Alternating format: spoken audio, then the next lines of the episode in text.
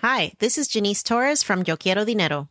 From a local business to a global corporation, partnering with Bank of America gives your operation access to exclusive digital tools, award winning insights, and business solutions so powerful you'll make every move matter. Visit bankofamerica.com slash banking for business to learn more. What would you like the power to do? Bank of America NA, copyright 2024.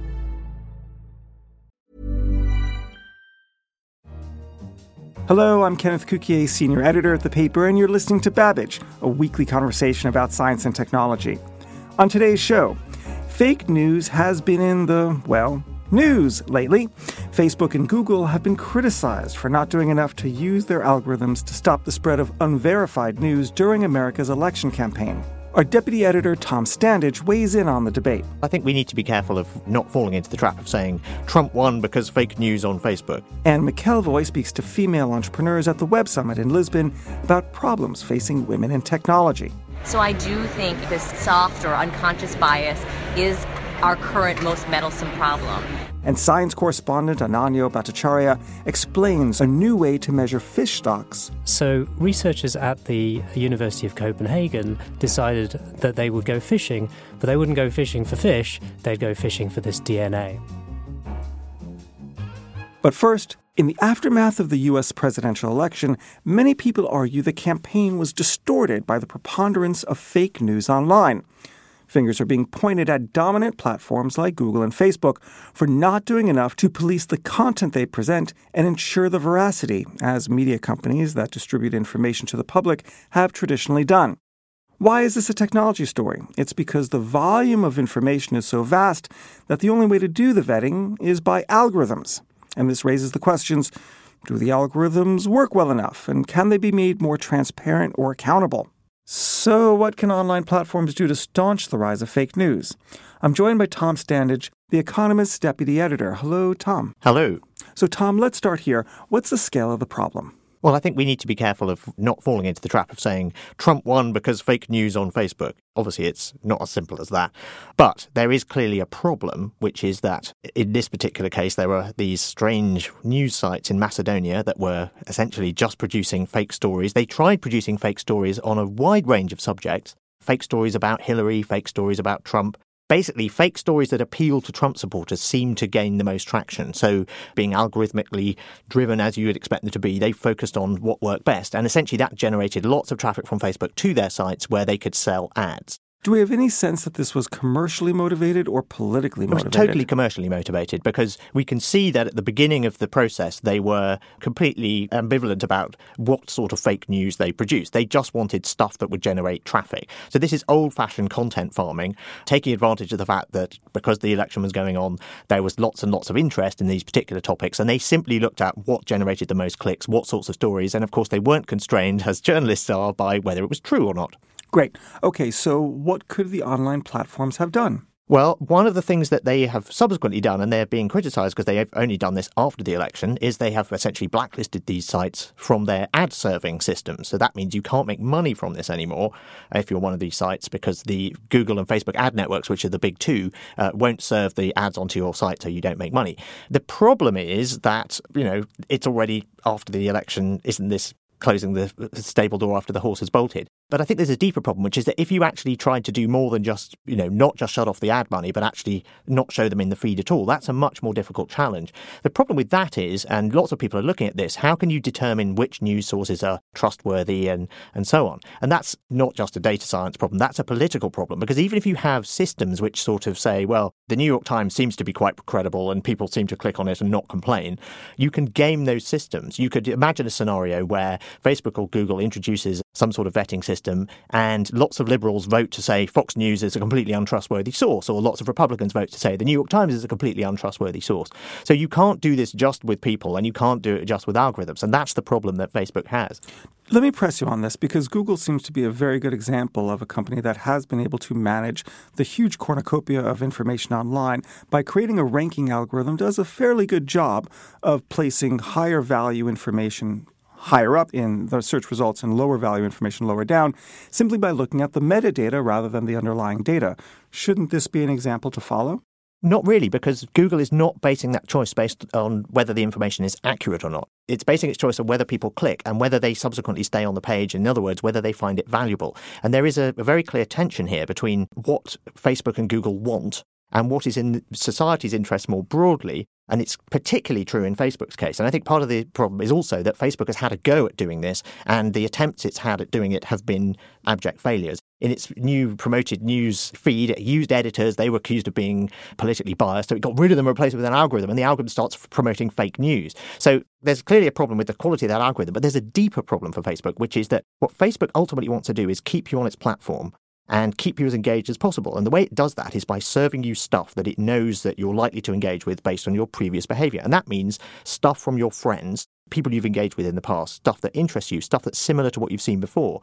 And that's the drawback here because that stuff may or may not be true, it's just stuff that you engage with. And the other problem, of course, is that it means you're only served stuff that's similar to what you've engaged with before. So you don't hear from people who disagree with you politically. You don't see stories, you know, that challenge your views, and it keeps you in this filter bubble.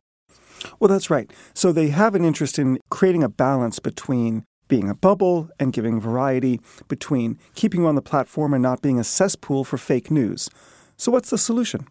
Well, there isn't an easy one. I think some sort of content filtering with quality filters, some of which are imposed by either human editors or by a voting system. But then how do you stop that system from being gamed? That's a big challenge. But I think there is actually an opportunity here for entrepreneurs to sort of imagine what a Facebook like service might look like that gave you a more challenging view of the world. So Eli Pariser, who coined the term filter bubble, suggested that you should automatically have stories forced into your feed that you ought to be reading but maybe weren't. More stories about Syria because not enough people are paying attention to Syria. So I'm not sure that's the answer. But um, you could imagine a situation where a Facebook like service, or maybe even Facebook itself, would notice that my interests in, say, music and where I go on holiday and what I like to eat are very similar to those of somebody else, someone whose political views are very different from mine. And they might suggest that maybe I should have a look at their feed, or maybe I should become friends with them, or, or something like that. Because the strange thing is, we have more connectivity than ever before, and it's easier to communicate than ever before. And yet, in Britain, we've ended up being divided into the pro Brexit and the anti Brexit people. And in the US, you have these two essentially separate communities of people. The statistics are extraordinary. The number of people in America, you know, who know someone on the other side of the political fence, and the same is true in Britain. Is very, very small. So technology ought to be making this better and it's making it worse. So I think the challenge to technologists is how can we use technology not to reinforce these bubbles, but to try and do something about bursting them. Thanks a lot, Tom. Thank you. If you have any comments about the impact of fake news, not this Babbage podcast, but fake news, put them in an email and send them our way to radio at economist.com and contribute to the dialogue. Last week, tens of thousands of technology entrepreneurs, startups, and investors convened at the annual Web Summit in Lisbon to exchange ideas and business cards. One of the hot topics there was diversity. Anne McElvoy, a senior editor at the paper, traveled there to find out whether the gender balance in tech is really evening out. I've just retreated into a quietish corner here at the Web Summit in Lisbon. Even the coffee machine here is automated. It rolls along, stopping narrowly short right now of my left foot. It's manned by a human who makes real coffee, but it trundles around, and it's just a reminder of the kind of changes in consumer technology that are on their way. But one of the big themes about mere humans here at this summit has been who's involved in technology and how to diversify that there's still relatively few big female investors, so I'm off to see one of them.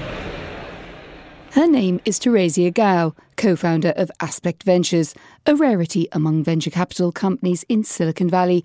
It's set up and managed by women and investing in some tech products aimed at women, as well as the gender neutral kind. So is Theresia upbeat? Well, unfortunately, like many things, I think the data's gotten worse before it gets better.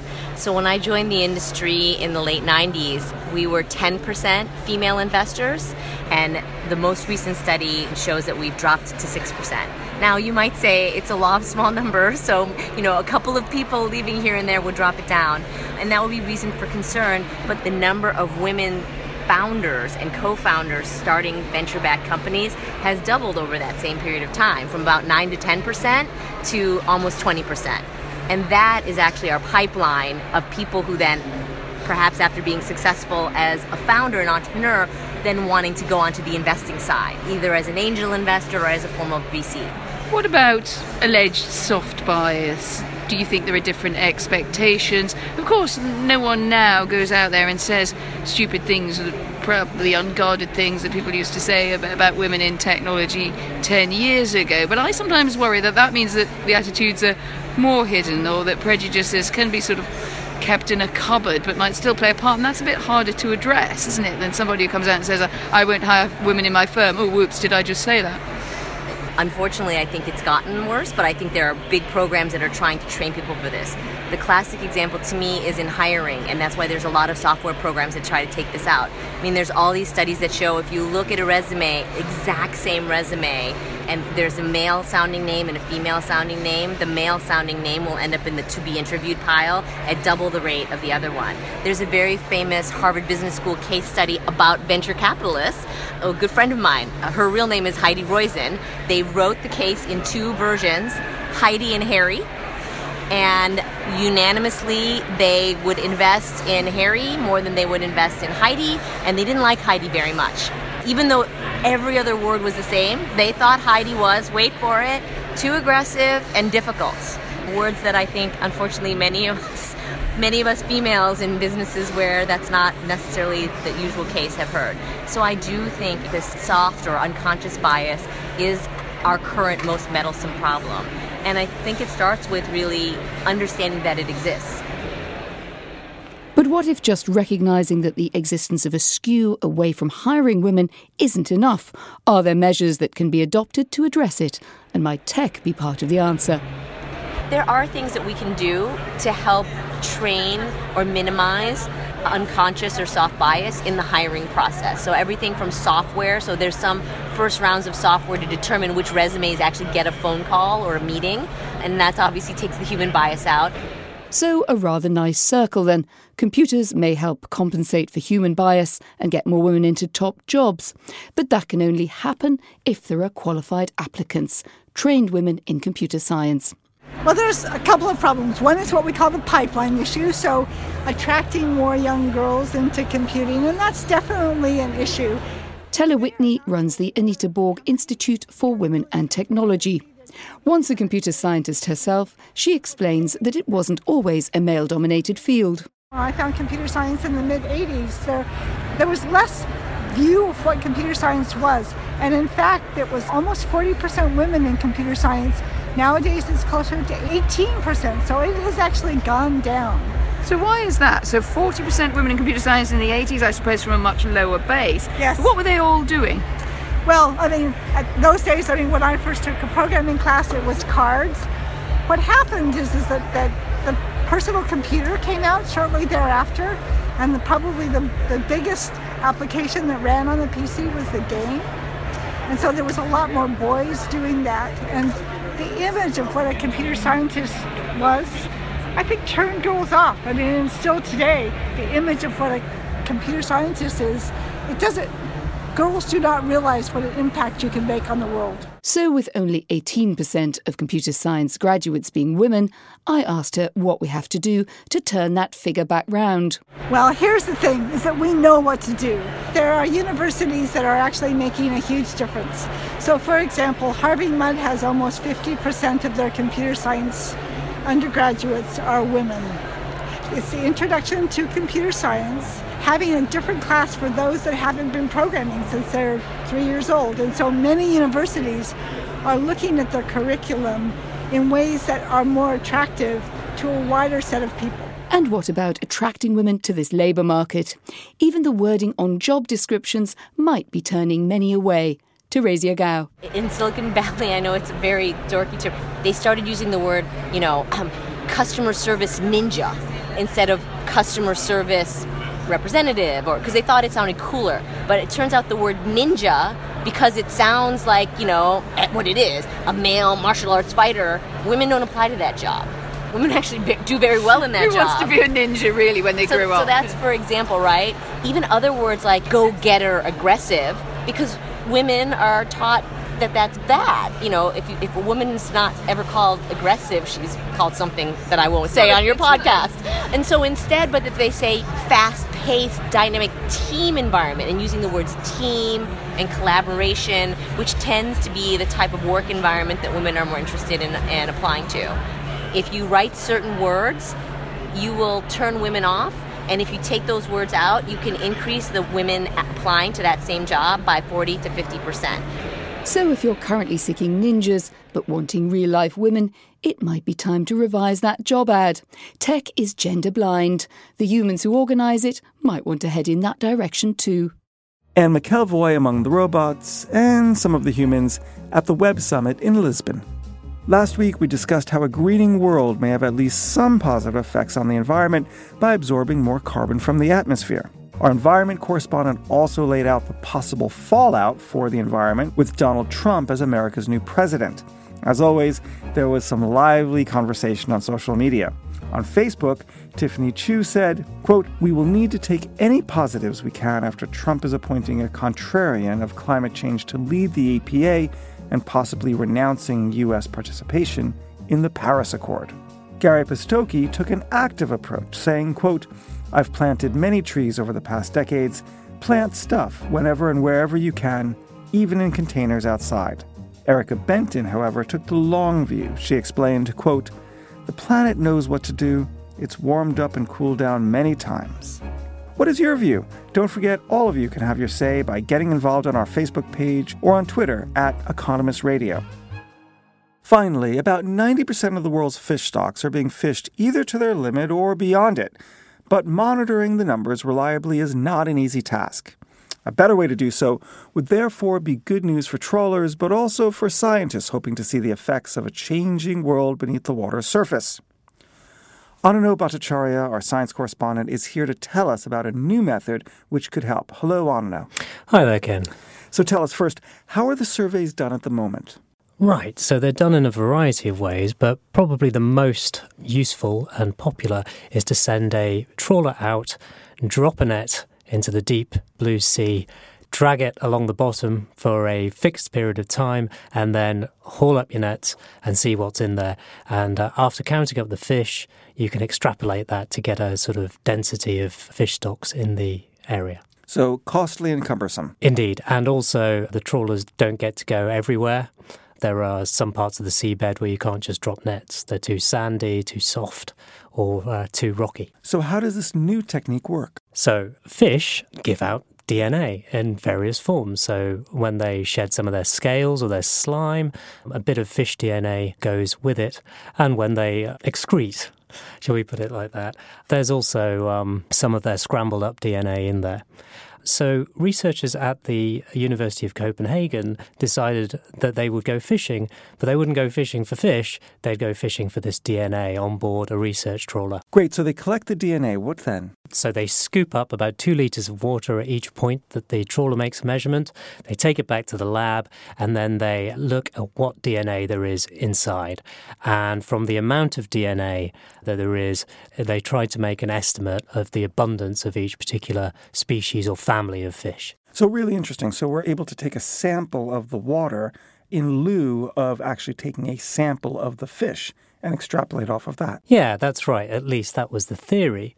In the end, they did see a correlation. They found, for example, that the Greenland halibut, which was the most abundant species caught by the trawler, that also had the, the most DNA in their samples. They also found that the Greenland shark, oddly, also seem to be very prevalent in in the waters, but actually the the trawler only caught one of them. Now they think that uh, the Greenland shark is actually a bit of an escape artist. It's known to be able to wriggle away from uh, nets. And so they actually think that it's possible that their DNA method was a bit more accurate. However, overall, the correlation between the abundance of each fish species as determined by the trawl data and the abundance as determined by DNA was not that close and probably not close enough yet to determine the fish stock. So, what's the benefit of this? Is this for a commercial gain or for a scientific gain? I think both. To know what fish you should conserve and what fish stocks you should conserve, both in terms of their scientific value and their commercial value, you need to know where they're endangered and what is endangered. This is really interesting technology. What I love most about it is that of all the benefits that we thought humanity would get when we uncovered DNA, the idea of using this technique to understand fish stocks was just not one of them. In fact, it seems like it's a lot more fungible of a technology than we originally thought. We're applying it to whole new other areas outside of, you know, human health. Where else is it going? Yeah, uh, environmental DNA has uh, people have looked for it on land to try and investigate the species that are normally quite elusive. They've looked in freshwater environments like bays to see uh, what animal populations are like in those sorts of areas as well. Ananyo, thank you very much. Thank you, Ken. That's all for this episode. You've been listening to Babbage. To read Ananyo's article in the science section this week, pick up the forthcoming issue of The Economist in print or online. If you have any thoughts or comments or views or questions about this week's episode, write to us on Twitter at Economist Radio or on our Facebook page. In London, this is The Economist.